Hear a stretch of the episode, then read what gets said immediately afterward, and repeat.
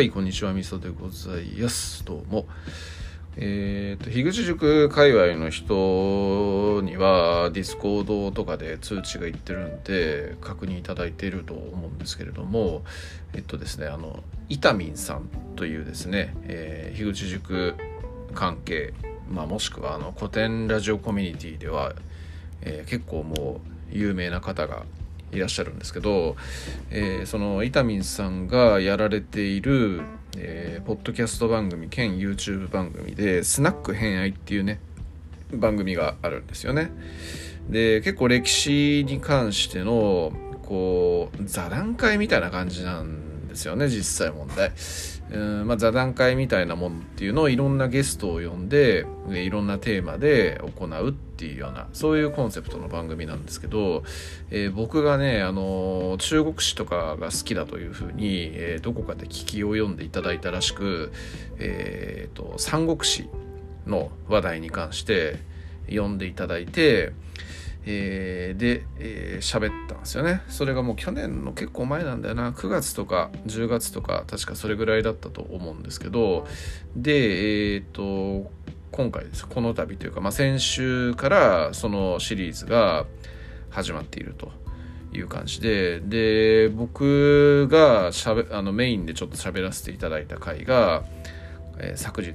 あの公開されたということで、えー、非常にありがたいなという感じで思っています。はい。えー、僕も YouTube デビューですよ。はい。はい、顔出ししてますけどもね。はい。えー、そんな感じです。で、まあ、何の話したんやねん？っていう話なんですけど、まあ、聞いてくださいというところなんですが、こうなんかまあ、静止三国志と演技三国志についての、こう、なんかちょっとね、えー、違いというか、そんな話のところを取っかかりにして、えー、こう三国志演技側でめちゃくちゃこう評価されている人。逆にこう演技側ではあんまり評価されてない人みたいなのがいろいろいるよねみたいな。そんな話をさせていただいたというところですかね。はい。えー、みんな大好き関羽雲長のことをちょっとディスるみたいなね、えー、そんなことをしてるので、えー、こいつやべえやつなんじゃねえかっていうふうに思われかねないような感じになってますんで、えー、ぜひ皆さん聞いていただければというふうに思います。はい。えー、三国志ね、えー、やっぱ面白いっすよね。中国史の取っかかりって言ったら三国志なわけでございやすよ。うんまあ、なんかそんな話も先週だか先々週だかにしましたよね。うん、こう三国志以外にも中国史の名著っていうものはいっぱいあるんですけれども、えー、三国志一強の時代だよねって光栄さんのおかげでもあり光栄さんのせいでもあるというふうにも言えるわけなんですけれども。で、えっと、こう三国志以外の時代も面白いよっていう話は結構喋らせていただいてるような気がするんですけれども、えー、こう三国志に出てくる武将とかって有名な人多いっすよね。例えば関羽張飛、えー、諸葛亮、えー、周瑜陸遜えー、芝居、えー、長領花崗豚花崗園などなどみたいなね。そんな感じで多いんですけど。で、まあ、これらの人たちは確かにすごいんですよね。戦争も強かったりとかいろんなこう軍政みたいなところにも優れてたりとかはたまたこう国を治めてもこう能力を発揮したみたいなそういう人もいるわけで確かにすごいんですけど、えー、それ以外のね時代に関してもやっぱすごい人っていうのはいると。いうような、えー、また事実があるわけでしてでこうこれもなんか昔話した気がするんですけどね人間特に男の子は最強論争が大好きなわけですよね。誰が一番強えかみたいな。誰がこう一番強えかまではいかなくっても、えー、過去の歴史上すげえやつを出すとしたら誰がいるだろうかみたいねリストアップしてみたろうみたいなその中から四天王を決めたろうみたいなのって、えー、やっぱなんかね男の子の血を騒がせる、えー、ものなわけですよねおそらく。まあそんな感じの話でして、えーと、武病64章および武病十鉄っていうですねこう唐の時代に選ばれた名将74人っていうのがいるんですよね。で、えっと、その中にさっき挙げた諸葛亮だとか、えー、周遊だとかね関羽だとか張飛だとかそういう人たちっていうのもみんな含まれてたりするんですけど、えーとまあ、それ以外のね、えー、時代で例えばどういう人がいたかみたいな話をちょっとしたいなと思うんですけど、まあ、唐までの時代なんでね、えー、例えばまあ春秋時代から春秋時代もうんと武病ってってるんで武病の武ってこれはこう太公望のことなんで、えーまあ、ある意味こう周の時代からって話なのかな。周の時代から、え、唐の時代までにかけての75名か。太公望を入れると75名ですね。というような、えー、感じなわけですよ。うん。はいえー、その75名っていうところでその三国志以外の人たちっていうとどういう人がいるのって話なんですけどまずこれ十鉄っていう方が最初に選ばれたこう、まあ、特に厳選された10人っていう感じなんですよね。えー、一人一人挙げていくとまずもうこの、えー、っと武病の武は太公望武西洋太公望のことなんで太公望は殿堂入りとして第0番目として、えー、1人目、えー、清の芝上昇2人目五の孫武3人目義の五期4人目円の学期、えー、と5人目真の白期6人目前漢の関心、えー、7人目同じく前漢の長領、えー、と8人目、えー、職官の諸葛亮、えー、9人目唐の理性、10人目、えー、同じく唐の理席というようなそんな10名なんですよね。はい、えー、まさしくこうなんだろうねもうこう東大までに連なる特に凄まじい人たちっていう感じですよね。うんまあ芝上昇っていう人とあと孫武に関してはどっちかっていうと伝説の域の人たちなのかなっていう感が否めなくてあんまり実績が若干不明確というところなんですけど、えー、まあ芝上昇に関しては芝法っていうねえー、っと本、えー、がありまして、えー兵法書なんですけど、まあ、非常にこう中国において重要な兵法書なんで、まあ、その人にちなんだ、えー、芝上書っていう人が選ばれてると。で呉の孫武に関してはこれも同じく、えー、孫子の兵法書の、えー、考え方をまあ表した人というところで、えー、孫子そのものなわけなんですよね。で実際この人はまああの戦争とかにもめちゃくちゃ強かったっていうふうに言われてるんですけど、えー、なんかいつの間にかいなくなっている人みたいな感じの人でして、えー、エピソードとかはあるんですけれども、えー、なんか実際にえー、本当にこの呉が躍進したのに対して孫武がめちゃくちゃ関わってるかっていうとちょっとちょっとようわからんなみたいな感じなんで結構伝説上の人だったりします。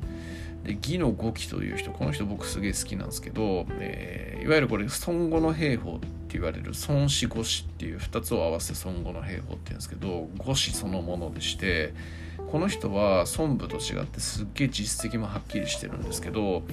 えーとまあいろいろとこう人間的に問題があった人って言われてるんですがこう義に仕えた時はこうめちゃくちゃ戦争に強くって上昇腐敗みたいなそんな感じだったんですよね。でかつこう、えー、城を任されて城とかその近辺の土地を任されてたりしたんですけどその辺のこう政治運営能力みたいなのがめちゃくちゃ高いみたいな感じで、えー、の人だったと。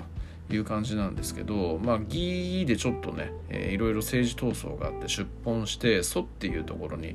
亡命するんですよね。で蘇でもすげえこう、えー、皇太宮で迎えられて大臣とかになるんですよね。でそこですごいこう政治改革みたいのをやり始めるんですよ。あり手に言うと後の昭王のね、えー、改革みたいなそれに結構近しいようなこう法による改革みたいなのをやるんですけど、まあ、それをこう支持してくれた、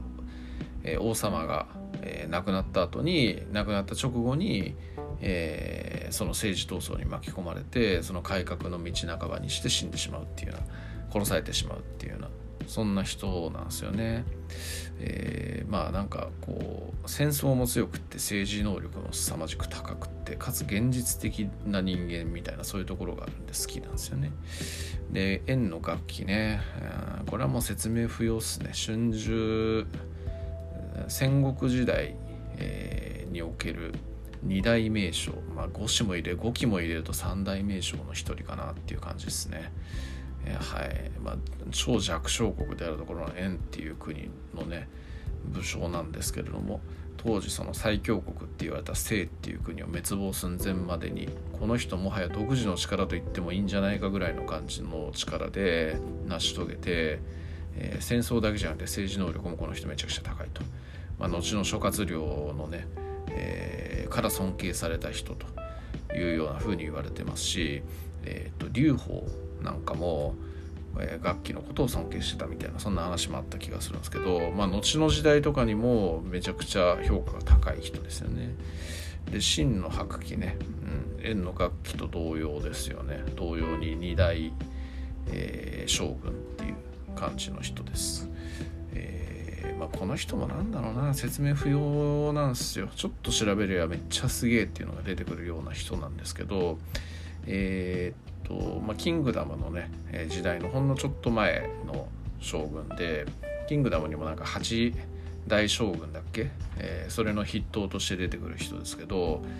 えー、まあ、当時ね、え、すごく強かった。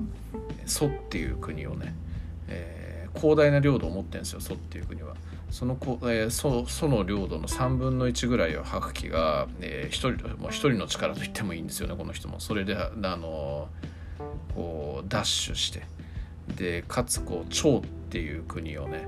ズタボロのズタズタに、えー、打ちのめしてでもうその八旗がいる時っていうのはもうなんか秦がライジングしていったね、かきっかけというか軍事的なきっかけっていうとやっぱ八旗の時代なんじゃないかなみたいなそんな感じがするぐらいものすごい人なんですよね。はい。八旗えー、で次が前巻の関心ね。関心、まあ、国士無双っていうので有名ですね。麻雀の役で国士無双ってありますけど国士無双はこの関心の2つ名で麻雀の役はその関心の、えー、2つ名から来ていると。いうような人ですね、えーまあ、前漢、えー、漢の劉邦ね漢の、えー、天下統一蘇韓戦争において軍事的な部分においての最大の功労者というようなところの人ですね。うんえー、凄まじくこの人も能力が高い人です。えー、で長領。この人軍事的な部分の将軍ではないんですよね。だからちょっとここのチョイスっていうのはえっ、とこうなんかね軍事的な、えー、兵法書とかそういうのを出したとかこう、まあ、軍事的な元締めみたいなそういう意味合いの人も含めてたりするのかな。まあ長領ね。うーんまあ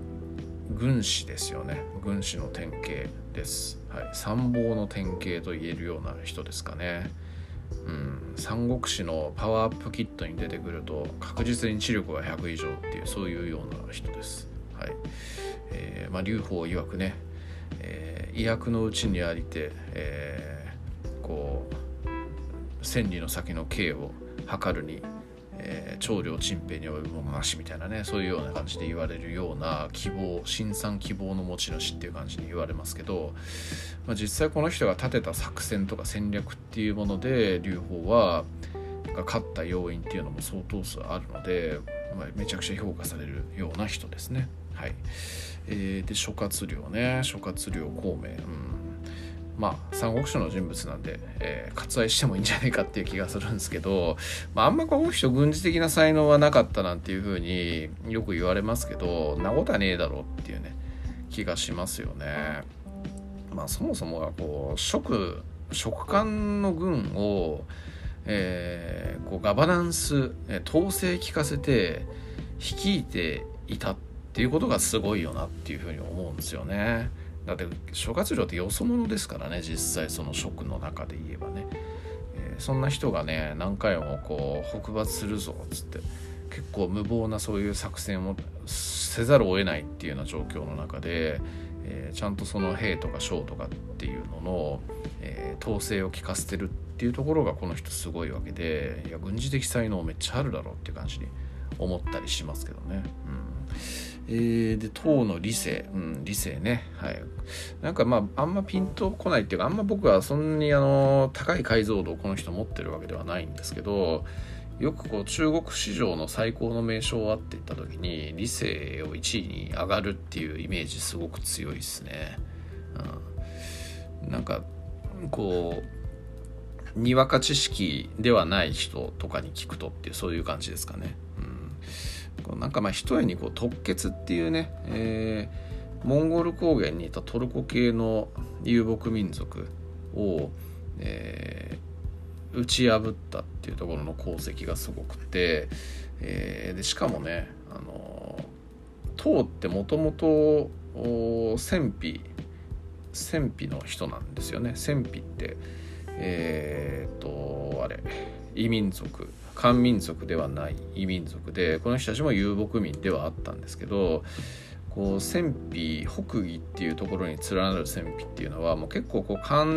漢の地によって久しいわけですよ。100唐の時代から遡って100年か200年ぐらい前かなそれぐらいからもう中国本土に入ってきてるんで多分遊牧民的気質っていうのは結構失われているっていう状況でそんなにまあ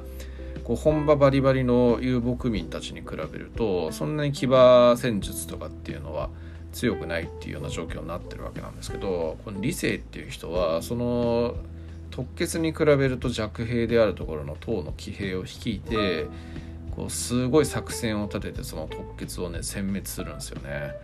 いやそういうところがマジものすごいっていうところとかあと自衛隊問題っていうね、えー、自衛校問題か、えー、っていうね。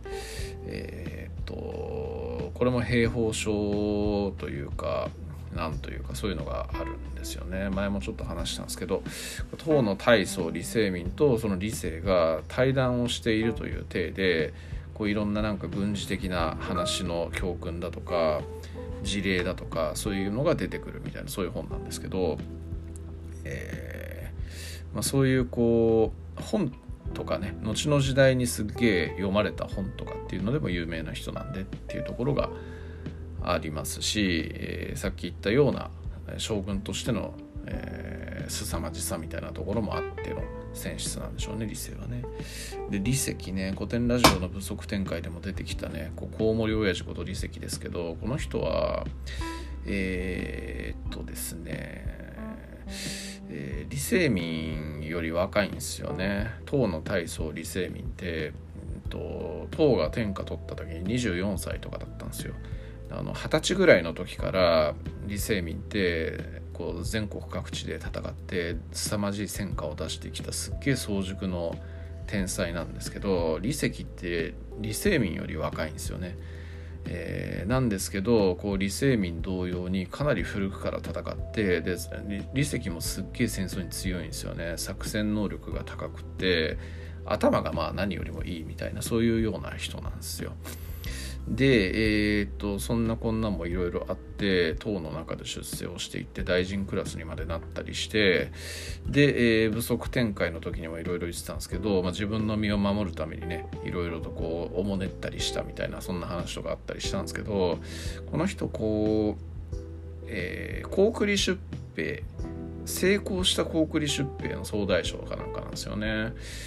あの高句麗出兵ってね隋の時代に3回か4回失敗して唐の時代に入ってからも、えー、李園の時に1回李世民の時にも1回ぐらい失敗してんだよね確かねだからこう高句麗ってめちゃくちゃ唐隋唐にとっての鬼門というか勝てない相手みたいなそういうところだったんですけど李石が、えー、総大将になった時にようやく勝って滅ぼしてんですよね。だからこう航空を滅ぼしたっていうところの軍事的、えー、功績っていうのがやっぱものすごくでかいし、えー、まあやっぱこうすごい若い時から実績を積んできたみたいなそういうようなところもあったりみたいなそんな感じなんでしょうね多分ね。うん。そんな感じですね。ちょっと細かいところはあんまり知りませんという感じですね。はい、えー、まあ、とにかくすごい人だっていうことは知ってますって感じです。はい。えー、なんかそんな話最初こうなんだろうもっと軽く喋るつもりだったんですけど無病十鉄の話をしていて、えー、20分も喋っちゃったよっていうそんな感じですね。うん。まあ、最後にあの太公望ね、えー、武病十鉄の武病えー、武聖王こと太公望ですよ。だから十鉄と言いますけど武病の武を含めると11人いるわけで太公望ね、えー、太公望。うん。まあ、方針演技の主人公でおなじみの太公望さんなわけですけど、まあ、この人もともとは、えー、どこの馬の骨かよくわからんみたいな感じなんですけど、えーと、名字がね京っていうんですよね。京。だから京族の出身。だ漢民族じゃないんじゃないかっていうような感じで言われていて、まあ、羊飼いの、えー、人だったみたいな感じでね言われたりすることが多いような人です。で、まあ、何やった人かっつうと,、